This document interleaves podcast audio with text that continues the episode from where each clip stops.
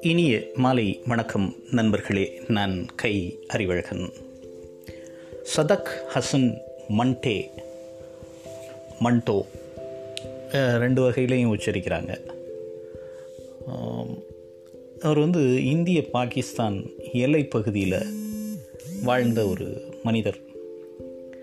அவருடைய சிறுகதைகள் இந்த எல்லைப்பகுதியில் இந்திய பாகிஸ்தான் பிரிவினையின் போது நடந்த ஒரு பல்வேறு நிகழ்வுகளை நுட்பமான மன உணர்வுகளை உணர்த்தக்கூடியதாக இருக்கிறது. தலை சிறந்த சிறுகதைகளை அவர் எழுதியிருக்கிறார்.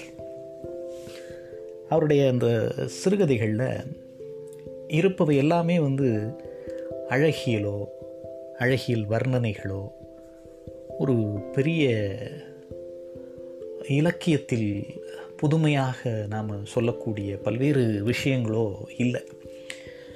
அவருடைய அந்த கதைகள் முழுவதுமே வியாபித்திருப்பது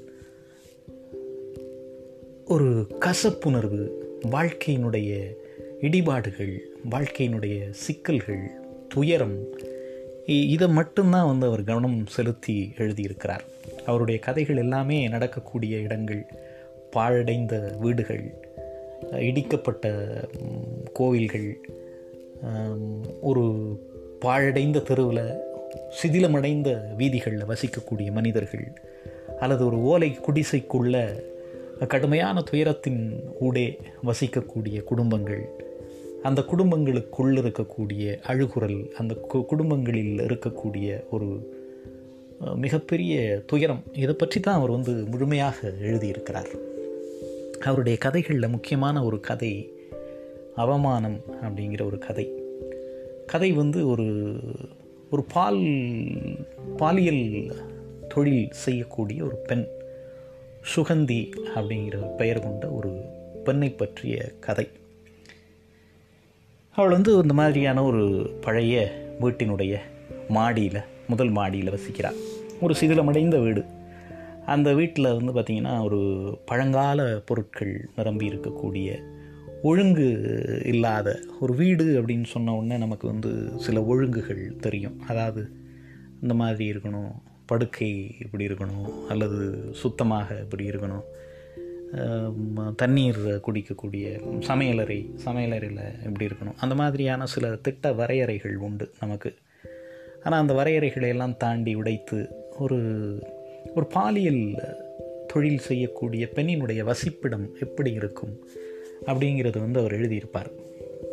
அதில் பார்த்திங்கன்னா அந்த பழைய கட்டில் அதற்கு பின்புறமாக மாட்டியிருக்கக்கூடிய ஒரு ஒரு சிதிலமடைந்த புகைப்படங்கள் ஃப்ரேம் செய்யப்பட்ட புகைப்படங்கள் ஒரு மூன்று புகைப்படங்கள் இருக்கும். அதுக்கு பிறகு பார்த்திங்கன்னா ஒரு மூளையில் வைக்கப்பட்டிருக்கக்கூடிய ஒரு பானை மண்பானை. அந்த மண்பானை வந்து கழுவப்பட்டிருக்காது. நீண்ட காலமாக அதில் தண்ணீரை ஊற்றி பயன்படுத்திக்கிட்டே இருப்பாங்க. அதுக்கு பக்கத்தில் வந்து ஒரு நாய் எப்பொழுதுமே படுத்து உறங்கும். அந்த சுகந்திங்கிற பெண்ணினுடைய நாய் அது. அப்போது இந்த பா இந்த பாலியல் தொழில் செய்யக்கூடிய அந்த பெண்ணுக்கு வந்து ஒரு ஒரு புரோக்கர் அப்படின்னு சொல்லுவோம்ல ஒரு தரகர் இருப்பார். ராம்லால் அப்படிங்கிற ஒரு தரகர். ஒரு முறை வந்து இந்த பெண்ணிடத்தில் வந்து போகக்கூடிய வாடிக்கையாளர்களுக்கு பத்து ரூபாய் கட்டணம்.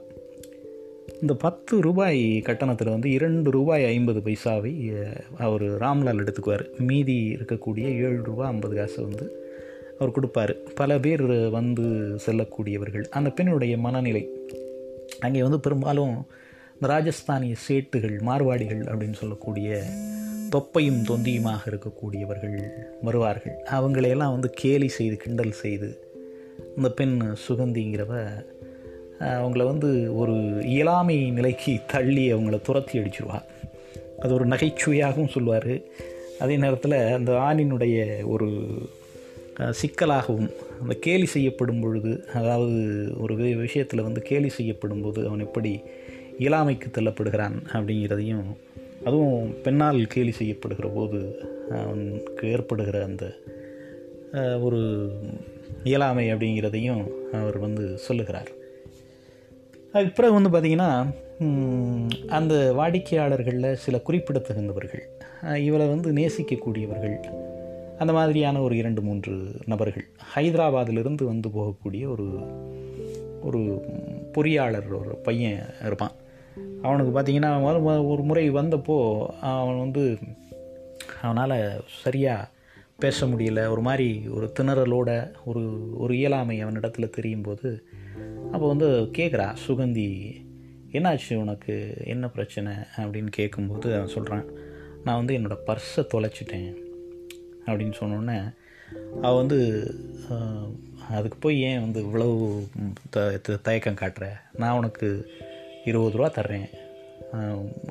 நீ பாட்டுக்கு போய் வீடு சேரலாம். ஒன்றும் கவலைப்படாத அப்படின்னு சொல்லிட்டு அந்த இருபது ரூபாயை அவனுக்கு கொடுப்பா. அதே மாதிரி மாது அப்படிங்கிற ஒரு பூனேயிலிருந்து வரக்கூடிய ஒரு போலீஸ் காரன் ஒருத்தன் வந்து வருவான். அவனை வந்து அவன் வந்து ஒரு போலியான ஒரு அன்பை இவன் இவள் மீது காட்டக்கூடியவனாக இவள்கிட்ட வந்து சொல்கிறது நீ நான் வந்து இந்த வீட்டுக்கு வாடகையை கொடுக்குறேன். நான் வந்து உன்னைய திருமணம் பண்ணிக்கிறேன். அப்படின்னு ஒரு சும்மா ஒரு அந்த நேரத்தில் ஒரு பொழுதுபோக்கு மாதிரி அவன் வந்து சொல்லுவான். அது வந்து அவளுக்கும் தெரியும். இவன் வந்து பொழுதுபோக்காகத்தான் சொல்லுகிறான் அப்படிங்கிற விஷயம் வந்து அவனுக்கும் தெரியும். ஆனாலும் கூட அவளும் அதுக்கேற்ற மாதிரியே ரொம்ப நல்ல மகிழ்ச்சி அப்படின்ட்டு அவனுக்கு கூடவே அதை அவனுடைய மனதை நோகடிக்காமல் அப்படியே அவளும் ஒரு விளையாட்டு போல்.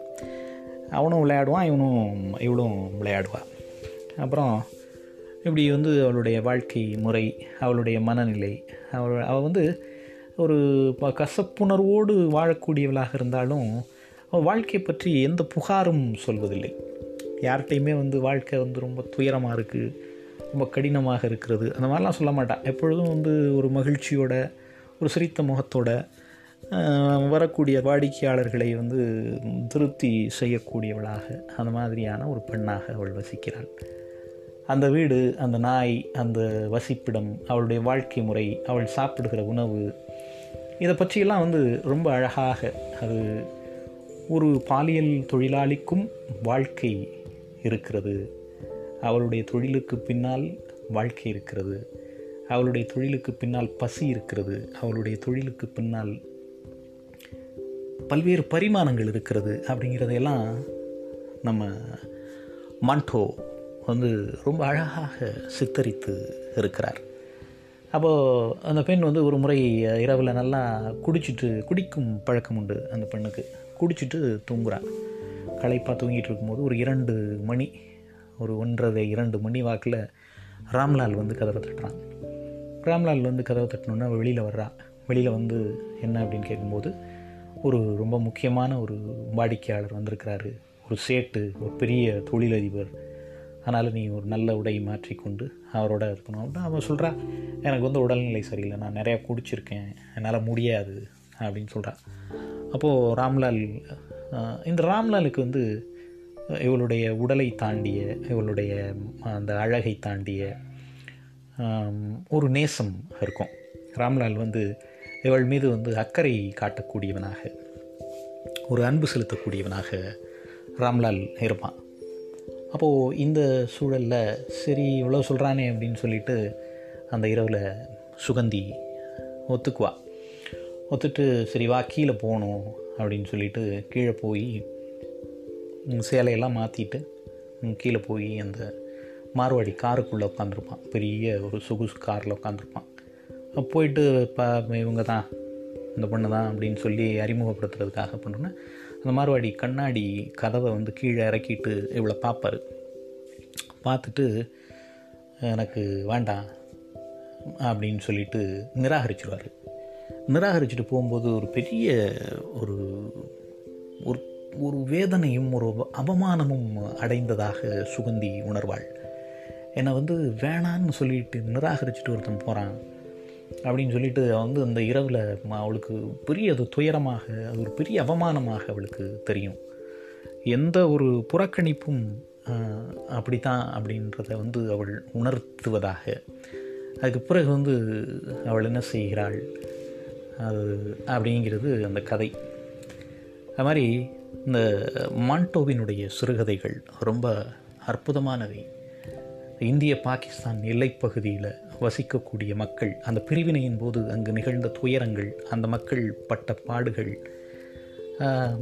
சூறையாடப்பட்ட வீடுகள் சிதிலமடைந்த தெருக்கள் சாலைகள் அப்படின்னு ரொம்ப ஒரு மிகப்பெரிய நம்மால் சிந்தித்து பார்க்க முடியாத ஒரு உலகை சித்தரித்திருப்பதில் மிகப்பெரிய வெற்றி அடைந்தவர் சையது ஹாசன் மாண்டோ அப்படின்னு சொன்னால் அது மிக இல்லை இந்தியாவின் சிறுகதை எழுத்தாளர்களில் மிக முக்கியமானவர்